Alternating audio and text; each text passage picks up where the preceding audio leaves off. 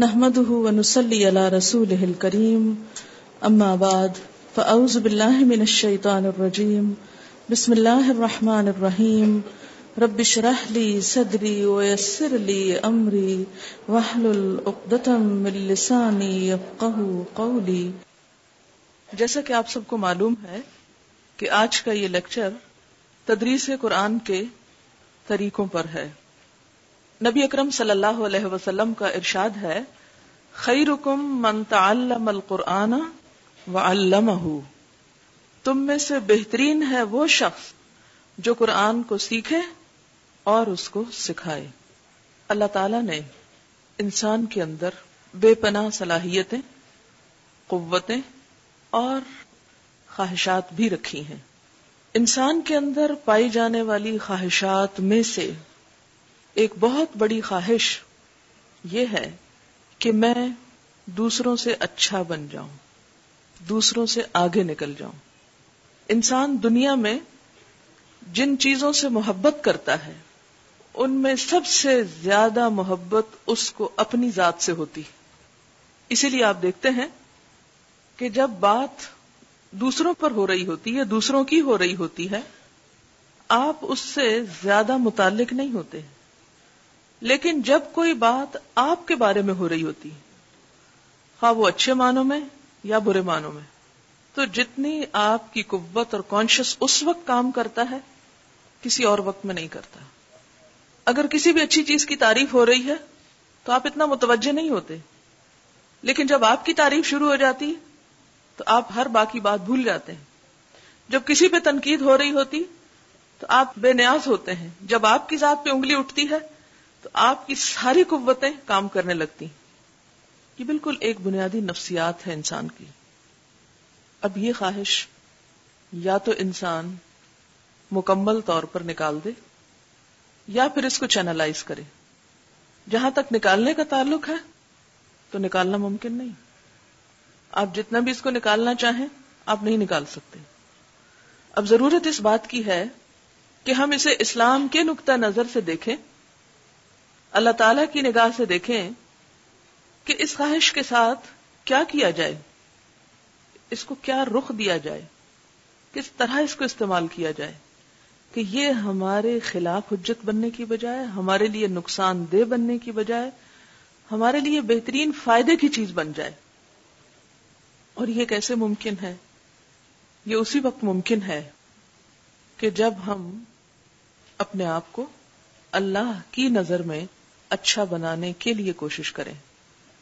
کیونکہ جیسے کہ میں نے آپ کو یہ سب باتیں پہلے بھی بہت دفعہ ذکر کی کہ جیسے غصہ ہے، غصے کی صلاحیت انسان میں اللہ تعالیٰ نے ڈالی۔ آپ اس کو نکال نہیں سکتے، لیکن آپ اسے چینلائز کر سکتے ہیں کہ غصہ کہاں پر کیا جانا چاہیے۔ نفرت، یہ بھی ایک منفی جذبہ ہے، لیکن اس کا بھی بہترین استعمال ہو سکتا ہے۔ محبت اسی طرح باقی احساسات، جذبات انسان کے اندر جو جو کچھ ہے۔ اسی طرح بہت سے جذبات ایسے ہیں جو پازیٹو ہوتے ہیں۔ بہت سی قوتیں انسان کے اندر پازیٹو ہیں، لیکن ان کا غلط استعمال ان کو غلط معنی پہنا دیتا ہے۔ بالکل اسی طرح خود پسندی جو ہے، یہ بھی انسان کے اندر ایک احساس ہے۔ اور اپنا تحفظ، اپنی ذات کا، اپنی عزت کا، اپنے مال کا، اپنی جان کا یہ سب بھی اللہ تعالیٰ نے انسان کے اندر پیدا کیا ہے۔ اس کو آپ نکال سکتے ہی نہیں۔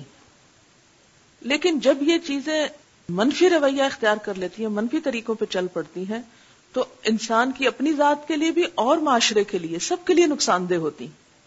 اب ہمیں کرنا یہ ہے کہ ہم اپنی پسند کو رب کی پسند کے تابع کر لیں۔ اپنی ذات سے محبت رب کی محبت کے تابع ہو جائے۔ کیونکہ اہل ایمان کی تعریف یہ ہے ولزین آمن اشد حبن للہ اہل ایمان اللہ کی محبت میں سب سے زیادہ شدید ہوتے ہیں اشد ہوتے۔ ہیں تو اگر کسی انسان کی وہ محبت اپنی ذات سے زیادہ ہے، اللہ کی ذات کے مقابلے میں، تو یہ وہی کیفیت ہے جس کا قرآن ذکر کرتا ہے کہ افر من تخذا الہ ہوا ہو کیا تم نے دیکھا اس شخص کو جس نے اپنی خواہش نفس کو اپنا خدا بنا رکھا اور جیسا کہ وہ حدیث میں بھی آتا ہے کہ زمین پر بدترین معبود جس کی پوجا کی جاتی ہے، وہ خود انسان کی اپنی ذات ہے، انسان کا اپنا نفس ہے۔ جب ہم توحید کا اظہار اور اقرار کرتے ہیں تو ہمیں اس شرک سے بھی بچنا ہوگا۔ اپنی ذات اور اپنا آپ اور اپنے آپ سے محبت، اسے کسی اور محبت میں ڈھالنا ہوگا۔ ورنہ نقصان ہی نقصان ہے۔ اب دوسری بات، اپنے بعد انسان اس شخص کی یعنی اپنی ذات کو خوش کرنے کے بعد انسان اس شخص کی یا اس ہستی کی خوشی کے لیے کام کرتا ہے جس کو وہ سب سے زیادہ چاہتا ہے۔ یعنی انسانوں میں سے بھی آپ دیکھیں، اگر ماں سے محبت ہے یا بہن سے ہے یا کسی دوست سے یا کسی بھی انسان سے تو آپ دیکھیں گے کہ آپ کی ساری انرجیز اور ساری قوتیں پھر اس کی خوشی میں ڈھل جاتی ہیں۔ جیسے وہ ماں اور بچے کی مثال دی تھی اور وہ بندریا کی مثال بھی آپ کو دی تھی نا۔ تو جیسے بچے کو ماں سے محبت ہوتی ہے اور بعض اوقات اپنی ذات سے بڑھ کر ہو جاتی ہے یا اپنے جیسی ہوتی ہے یا اپنے بعد سب سے زیادہ ہوتی تو آپ نے دیکھا ہوگا کہ ماں اپنی ذات کے ہر آرام اور سکون اور ہر خوشی قربان کر کے بچے کی خوشی کے لیے کام کرتی یا اسی طرح کسی بھی انسان کو آپ تصور میں لے آئیں تو اس کے لیے پھر انسان قربانی کرتا ہے۔ تو اس سے یہ بات پتہ چلتی ہے کہ انسان کی جتنی قوتیں ہیں، انسان کے اندر جتنی صلاحیتیں ہیں، پھر خود بخود وہ اس محبت کے تابع ہو جاتی ہیں۔ اس چیز کے تابع ہونے لگتی ہیں جس چیز سے وہ محبت کرتا ہے۔ اور وہ کیوں کرتا ہے؟ ایسا کیوں ہوتا ہے؟ وہ بھی اس لیے ہوتا ہے کہ اس کی نگاہ میں جچ جائے۔ بسا اوقات یہ ہوتا ہے کہ انسان کو اس کی خوشی مقصود ہوتی۔ یعنی جس کو آپ چاہتے ہیں، آپ کا دل چاہتا ہے کہ وہ بھی آپ کو چاہے۔ لہذا آپ اس کی چاہت حاصل کرنے کے لیے ہر وہ کام کرنے کو تیار ہو جاتے ہیں جو اس کی طرف سے آپ سے توقع کی جائے یا آپ سے مطالبہ کیا جائے۔ اب یہ ساری تمہید باندھنے کا مطلب یہ تھا یا مقصود یہ تھا، اور اس سے پہلے جو میں نے حدیث پڑھی، اس کا بھی مقصود یہ تھا کہ اگر ہم یہ چاہتے ہیں کہ نمبر ایک ہم حقیقی توحید پر قائم ہوں تو ہمیں اپنی ذات سے بھی بڑھ کر اپنے رب سے محبت اپنے اندر پیدا کرنی ہوگی۔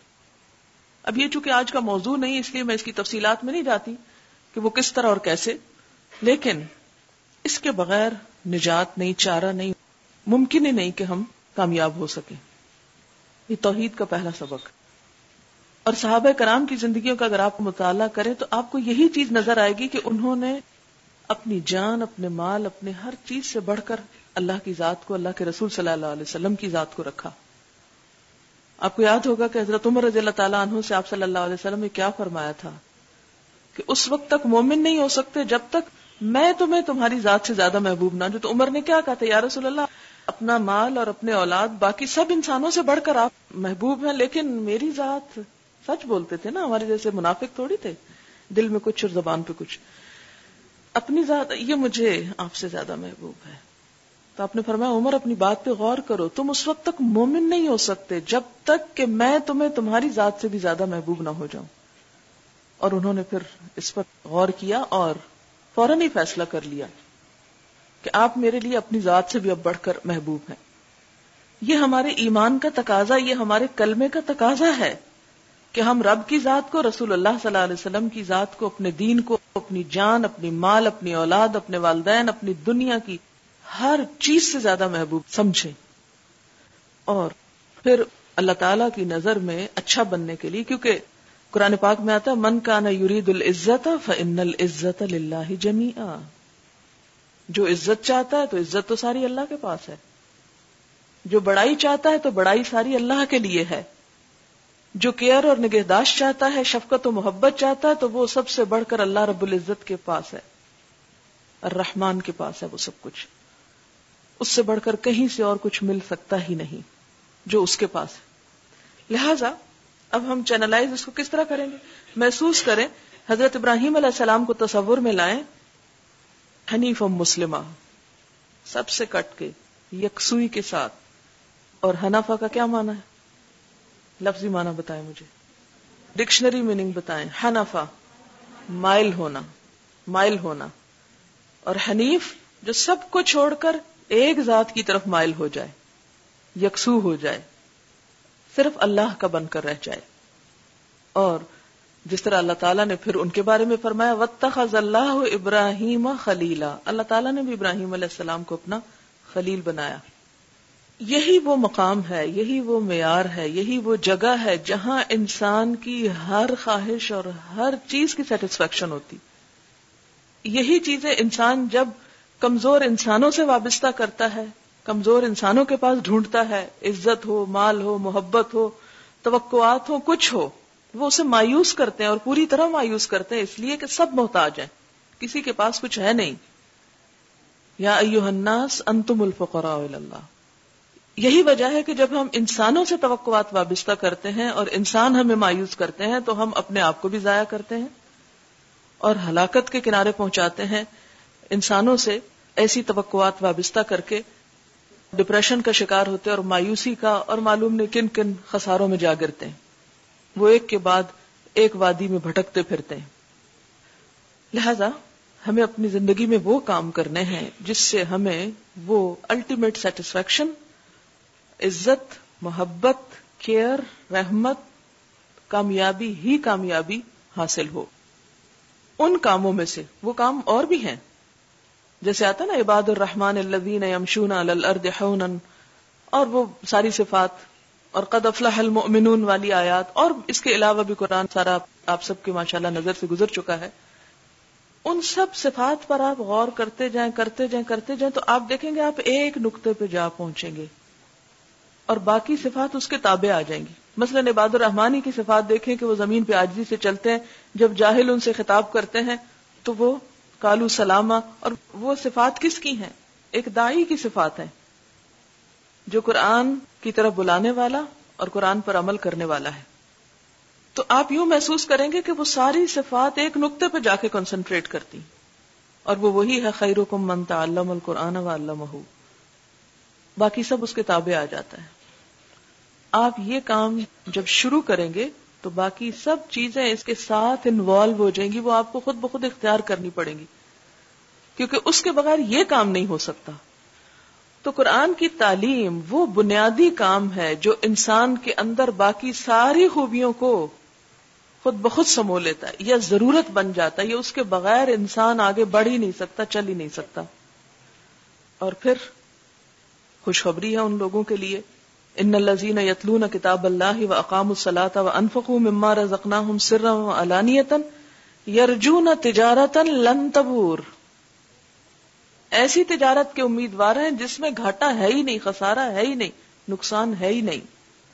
لیوفیہم اجورہم ویزیدہم من فضلہ، انہو غفور شکور.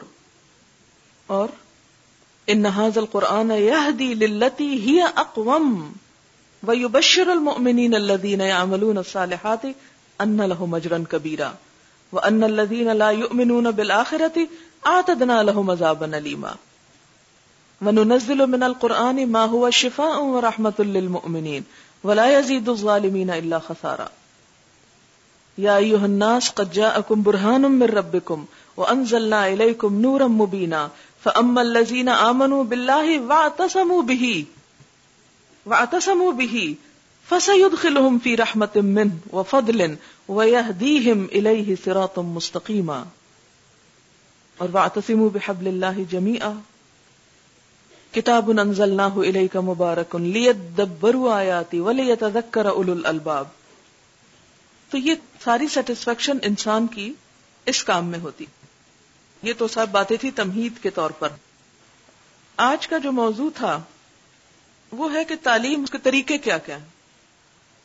تو اس کے اوپر ٹیکنیکل بات اب میں کروں گی انشاءاللہ کہ انڈیویجلی آپ نے پڑھانا ہو تو کیا کریں؟ پھر اس کے بعد آپ ایک گروپ کو پڑھا رہے ہیں تو کیا کریں؟ ویکلی پڑھا رہے ہیں تو کیا کریں؟ ریگولر کلاسز ہیں تو کیا کریں؟ اگر کوئی چھ ویک یا مہینے، دو مہینے کی کلاسز ہیں تو اس میں کیا کریں؟ پھر اسی طرح کون کون سی کتابیں آپ کنسلٹ کریں؟ کون سی ڈکشنریز، کون سی اور ایسی چیزیں ہیں کہ جو آپ کو فائدہ دینے والی ہیں؟ اس ٹیکنیکل حصے کی طرف بڑھنے سے پہلے مختصراً چند ان باتوں کا ذکر کروں گی کہ جو قرآن کے حاملین، مدرسین، تدریس کرنے والوں، سیکھنے سکھانے والوں کے لیے نہایت ضروری ہیں۔ پہلی چیز انس ابن مالک قال قال رسول اللہ صلی اللہ علیہ وسلم للہ من الناس اہلون۔ اللہ کے لیے لوگوں میں سے کچھ اس کا کنبا ہے۔ اہلون یعنی اہل و عیال ہیں۔ وہ اس معنی میں نہیں، بیٹا نوز باللہ اور وہ۔ قیلا من ہم یا رسول اللہ؟ آپ سے پوچھا کہ وہ کون لوگ ہیں جو اللہ کے اہل ہیں؟ یعنی اب وہ فیملی کا لفظ تو ایک ذرا دوسری طرف چل جاتا ہے۔ اہلون یعنی اللہ والے کہہ لیں، ربانیین کہہ لیں یا اللہ کا کنبا کہہ لیں۔ یا اللہ کے خاص لوگ؟ نہیں نہیں، جماعت نہیں، اہل اس سے بہت خاص ہے۔ جماعت یا گروہ ایک عام جنرل چیز ہے، لیکن اہل جیسے آپ کی اپنی فیملی ہے، وہ آپ کے اہل خانہ جس کو کہتے ہیں۔ جیسے اہل خانہ گھر والے، تو اسی طرح اہل اللہ اللہ والے کہ لیں۔ کیلا من ہم یا رسول اللہ؟ قال اہل القرآن۔ قرآن والے۔ ہم اہل اللہ و خاصت وہ اللہ کے اہل ہیں اور اس کے خاص بندے ہیں۔ اسپیشل یہ ابن ماجہ کی حدیث ہے۔ اسی طرح ایک اور صحیح حدیث میں بھی کچھ اسی طرح کے الفاظ ہیں کہ ان للہ اہلین قیل من ہم یا رسول اللہ، قال اہل القرآن ہم اہل اللہ و اب آپ دیکھیں کہ اس سے جو میسج آپ کو مل رہا ہے وہ یہ کہ آپ اللہ کے نمائندے ہیں۔ لوگوں کو اللہ تعالی کی معرفت آپ کی ذات سے ہوگی۔ آپ اس کی کتاب پڑھے ہوئے ہیں۔ لوگ اللہ تک پہنچنے کے لیے، اس کو پہچاننے کے لیے آپ کو ذریعہ بنائیں گے۔ لہذا، اس کے لیے ضروری ہے کہ آپ وہ اہلیت ثابت کریں۔ اگر وہ اہلیت ثابت نہیں ہوتی یا آپ ثابت نہیں کرتے، تو یہ پھر وہی بات ہوگی کہ قرآن یا آپ کے حق میں حجت ہے یا آپ کے خلاف۔ پھر یہی قرآن خلاف گواہی دینے والے میں بن جائے گا۔ پھر اسی طرح جیسے کہ آپ جانتے ہیں کہ جب ایک انسان اس چیز کی تدریس شروع کرتا ہے، تو اس کے لیے ضروری ہے کہ وہ چند ایک امور کا خیال رکھے۔ نمبر ایک تو جو چیز سکھانے کے لیے جا رہا ہے، اس کی مہارت ہو، کیونکہ قرآن سکھانے کا معاملہ بہت نازک ہے۔ اگر آپ بغیر علم کے، بغیر تقوی کے، بغیر خشیت کے، بغیر تیاری کے جہالت کے ساتھ لوگوں کے پاس جائیں گے، تو جہالت ہی پھیلائیں گے۔ اور اس پر بہت پوچھ ہوگی، پکڑ ہوگی۔ لہذا جہاں اس کام کا اجر بہت ہے، وہاں اس کے لیے تیاری بھی بہت ضروری ہے۔ اور وہ تیاری نمبر ایک قابلیت کے اعتبار سے ہونی چاہیے۔ اور نمبر دو، وہ تمام ذرائع اختیار کرنے چاہیے کہ جس سے قبولیت ہو۔ یعنی دو لفظ یاد رکھیں، قابلیت بھی اور صرف قابلیت کافی نہیں، قبولیت کے اسباب اور ذرائع بھی ساتھ ہوں۔ قابلیت کیا ہے؟ کہ آپ فل پریپریشن کے ساتھ جائیں۔ یہاں تک میں آپ کو کہوں گی کہ اگر آپ کو کسی وقت کسی مجبوری کے تحت بہت تفصیل سے ڈیٹیل میں تیاری کرنے کا موقع نہیں ملا، لیکن جانے سے پہلے اگر آپ صرف چند سیکنڈ کے لیے اس حصے کو کھول کر اس پر ایک نظر ڈال لیں گے، اس کی جو برکت ہے اور اس کے جو فوائد ہیں، وہ اس سے کہیں زیادہ ہیں کہ آپ وہاں جا کر ایک قرآن کھول رہے ہیں۔ کیا نہیں، وہ تو دس دفعہ پڑھا تھا کلاس میں، پھر ٹیسٹ بھی دیا ہوا اور مجھے آتا ہے سب کچھ، اس لیے کوئی فرق نہیں پڑتا۔ اور پھر میں کیا کروں؟ آج تو مہمان آ گئے تھے اور آج یہ مشکل، وہ مشکل تو اس لیے پڑھا نہیں گیا۔ نہیں۔ قرآن پاک، جیسے کہ وہ بات پہلے بھی آپ نے بہت دفعہ سنی کہ اس کے ہر ہر چیز کے ساتھ برکت وابستہ ہے۔ جس نے بھیجا، جس کی طرف بھیجا، جو لے کر آیا، جس شہر میں آیا، جس رات میں آیا، جس مہینے میں آیا، جس قوم کے پاس آیا، سب کے سب بابرکت ہے۔ لہذا اس کا اٹھانا، اس کا کھولنا، اس کا نظروں سے ٹکرانا، اس کا دل سے گزرنا یہ سب کچھ بھی بابرکت کر دیتا ہے۔ ایک قابلیت تو آپ نے اپنے اندر ایک سال کے اندر پیدا کی اور اس کے علاوہ آپ پڑھتے پڑھاتے رہے۔ اور ایک قابلیت یہ ہے کہ اس کے بعد جب آپ سکھانے کے لیے جائیں تو آپ پوری طرح تیاری کر کے جائیں۔ لیکن اگر پوری طرح نہ بھی ہو سکے تو زندگی میں اس بات کا عہد کر لیں کہ بغیر دیکھے اور بغیر پڑھے کھولنا نہیں ہے اس کو۔ پڑھانے کے لیے۔ اور کچھ نہیں تو کم از کم آپ جاتے جاتے راستے میں ہی کھولیں اس کو۔ ایک نظر ضرور ڈالیں پڑھانے سے پہلے ان آیات پہ، چاہے ترجمہ نہ پڑھ سکے لیکن عربک ریڈنگ سے ضرور گزرے اس سے آپ کے دل کے اندر ایسے احساسات، ایسے تاثرات، ایک ایسی کلوزنس آئے گی کہ جو آپ کو پڑھانے میں بہت مددگار ہوگی۔ کہنے میں یہ نقطہ شاید آپ کو بہت ویلڈ نہ لگ رہا ہو، لیکن یہ میرا ذاتی تجربہ ہے کہ میں جب کھول کر، دیکھ کر، اور بعض اوقات سرسری دیکھ کر بھی پڑھاتی ہوں تو اس کا خود جو اپنی ذات کو سیٹسفیکشن ہوتی ہے یا خود محسوس ہوتا ہے کہ جیسے حق ادا کیا اس کے بغیر ہوتی نہیں۔ ابھی آپ دیکھیں جیسے مثال کے طور پہ پی سی میں میں پڑھا رہی ہوں، اور بعض اوقات یہ ہوتا ہے کہ وہی چیز صبح یہاں جیسے پڑھائی تو وہی شام کو وہاں پڑھائی، لیکن اس کے باوجود راستے میں یعنی گھر جا کے اگر وقت نہیں ملا، تو گاڑی میں راستے میں میں ایک نظر ضرور اس کو دیکھ کے اس کے موٹے موٹے پوائنٹس جو ہیں، وہ پھر ذہن میں تازہ کر لیتی ہوں۔ تاکہ جب میں بیٹھوں تو ایک مکمل ہولڈ ہو کے بعد یہ آج کی شروع کہاں سے ہو رہی ہے اور اینڈ کہاں ہو رہی ہے؟ اور اصل روح کیا ہے؟ وہ جسٹ کیا ہے جو میں نے لوگوں کو دے کے آنا ہے؟ آج کا وہ میسج کیا ہے جو دوسروں کو کنوے کرنا ہے؟ آج وہ کون سی نئی بات ہے جو ہم دوسروں کو سکھائیں گے؟ اگر آپ ہر روز ایک ہی طرح کی مثالیں دیتے جا رہے ہیں اور ایک ہی بات دہرائے چلے جا رہے ہیں اور ایک ہی روٹین پہ، تو اس سے یہ کہ لوگوں کا انٹرسٹ برقرار نہیں رہے گا۔ اس کے لیے آپ خود بالکل کلیئر مائنڈیڈ ہوں کہ آپ نے دوسروں کو کیا بات بتانی۔ عموماً لوگ یہ شکایت کرتے ہیں کہ وہ پہلے تو درس میں بہت لوگ آتے تھے، پھر آہستہ آہستہ آنے بند ہو گئے۔ کبھی آپ نے سوچا ایسا کیوں ہوتا ہے؟ کیوں ہوتا ہے؟ آپ کا قصور ہے یا ان کا؟ استاد کا قصور ہے۔ اس قصور کو سمجھے وہ قصور کیا ہے؟ وہ غلطی کہاں ہے؟ اس میں غلطی بازوقت یہ بھی ہوتی ہے کہ آپ صرف علم کنوے کر رہے ہوتے ہیں۔ قرآن روح پہ اترا ہے، روح ہے۔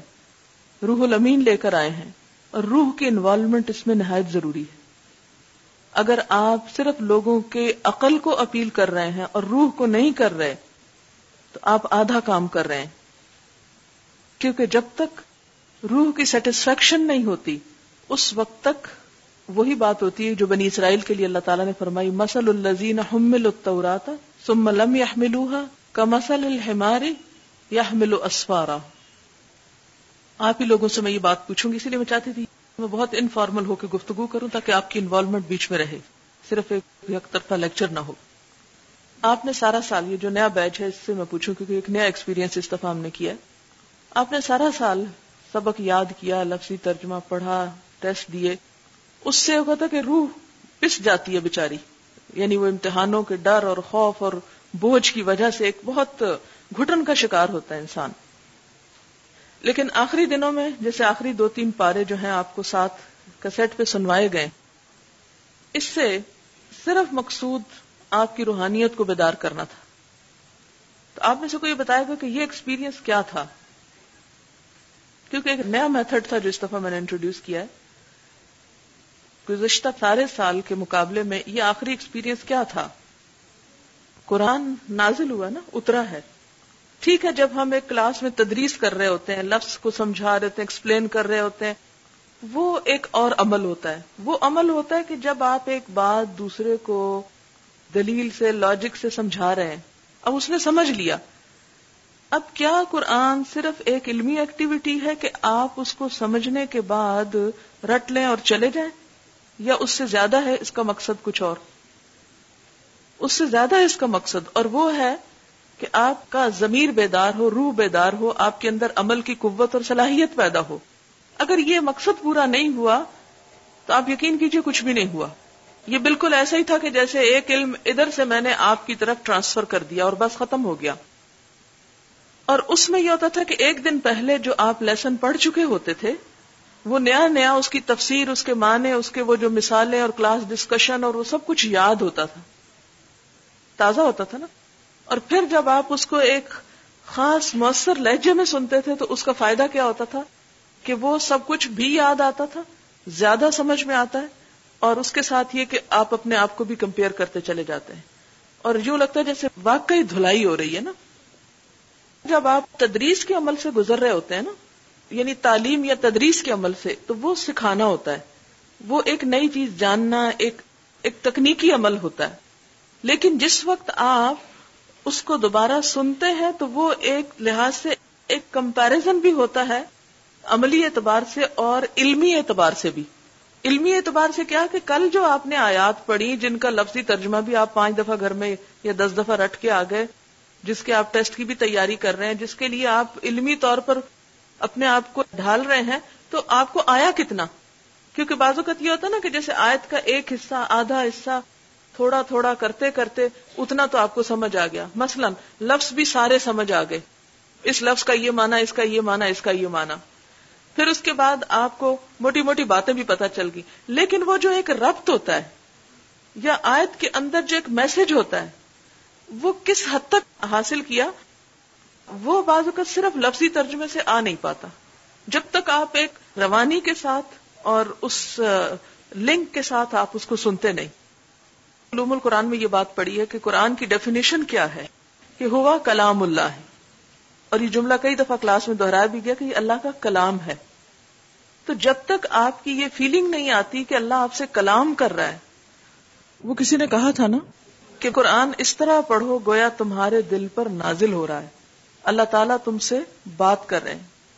تو جب تک وہ کلام کی بات نہیں آتی یعنی ایک کنورسیشن والی بات نہیں آتی، اس وقت تک پوری طرح اس کی اثر پذیری نہیں ہوتی۔ اور جب ایک اسٹریچ میں آپ اس کو سن جاتے تو پورا جسٹ یا خلاصہ یا میسج جو اس دن کا ہوتا ہے، وہ دل میں بیٹھ جاتا ہے۔ جبریل امین نے جیسے سنایا، تو جب تک وہ ایک امیجنیشن کے ساتھ دل پہ نہیں لکھا جاتا، جب تک صرف دماغ پہ لکھا گیا ہے وہ عمل میں لانا بھی بہت مشکل ہوتا ہے، کیونکہ جو چیز دل میں ہمارے آ جاتی ہے نا، وہ ہم کر گزرتے ہیں۔ ہوتا نا ایسے۔ جب تک دماغ میں آتی تو ہم سوچتے رہتے ہیں اچھا کریں کہ نہ کریں۔ لیکن جو ہی دل کی انوالومنٹ ہوتی ہے تو انسان کہتا ہے، چھلانگ مار کے کریں۔ اللہ تعالیٰ کہتے ہیں، قرآن اگر ہم پہاڑ پہ بھی اتارتے تو ریزا ریزا ہو جاتا، لیکن ہمارے دلوں پہ کوئی اثر کیوں نہیں کرتا؟ ہم کتنا پڑھ رہے ہوتے ہیں، پڑھ رہے ہوتے ہیں، لیکن پڑھ رہے ہوتے ہیں، ختم ہو جاتا ہے۔ یہ چیز مجھے بھی ہمیشہ کلک کرتی تھی کہ ہمارے دل کیوں نہیں پھٹتے؟ یعنی وہ کیفیت کیوں نہیں آتی؟ ہم اس کا مطلب پتھر سے بھی زیادہ سخت ہو گئے۔ جب ہم پڑھ رہے ہوتے ہیں نا، یا آپ آگے پڑھائیں گے تو آپ کے اسٹوڈینٹس کی بھی حالت یہ ہوگی، وہ کہیں گے کہ اچھا کوئی ترجمہ نہ رہ جائے، کوئی نمبر نہ کم ہو جائے، کوئی مانا غلط نہ ہو جائے۔ اس وقت ہم صحیح غلط کے چکر میں ہوتے ہیں۔ احساسات سے بہت دور ہوتے ہیں۔ لیکن جب وہ صحیح غلط ہمیں سمجھ میں آ جائے یعنی الفاظ ہمیں سمجھ میں آ جائیں، پھر اس کے مفہوم سمجھ میں آ جائے پھر اس کے بعد اس کو اوریجنل شیپ میں یا اوریجنل حالت میں جب ہم لیتے ہیں اپنے دل کے اوپر، تو آپ دیکھیں گے کہ وہ چیز جو تبدیلی لاتی ہے، روح کے اندر، عمل کے اندر، لگتا ہے کہ سارا سسٹم ہی چینج ہو رہا ہے اندر سے۔ یعنی رگ رگ پہ جا کے وہ چیز جو ہے اثر انداز ہوتی۔ تو اس اینگل کو یعنی قرآن کی جو روحانیت ہے، اس کو برقرار رکھنا جو ہے وہ انتہائی ضروری ہے۔ آگے چلیں گے اس پوائنٹ سے کہ جب آپ تعلیم دیں، جب آپ تدریس کریں، تو جہاں آپ لوگوں کے اندر قابلیت پیدا کریں، صحیح انڈرسٹینڈنگ پیدا کریں، اور اس کے لیے آپ تیاری کر کے جائیں، وہاں ساتھ ہی خشیت پیدا کرنے کی کوشش کریں۔ اور قرآن کی جو روحانیت ہے، اس سے کام لینے کی کوشش کریں، تاکہ قرآن کا جو اصل مقصود ہے جو مطلوب ہے کہ زندگیوں کے اندر ایک چینج آئے اور عملی طور پر قربانیوں کے جذبے پیدا ہوں، اس اینگل کو بھی ضرور دیکھیں۔ کیونکہ آپ دیکھیں کہ ہمارے معاشرے کے اندر عموماً سمیت ہمارے اپنے، ہم بھی یہی کچھ کرتے رہے کہ اگر تعلیم پہ زور ہے تو تعلیم پر ہی زور ہے۔ اور کچھ لوگوں کے نزدیک تعلیم کوئی چیز نہیں، صرف روحانیت یا صوفیت جو ہے، اس کو ابھارنے کی ضرورت ہے۔ جب یہ دو چیزوں کا کمبینیشن ہو جاتا ہے، تو آپ دیکھیں گے بہتر ریزلٹس آئیں گے انشاءاللہ۔ آپ کو اپنی ذات میں بھی بہتری محسوس ہوگی اور دوسروں کے لیے بھی محسوس ہوگی۔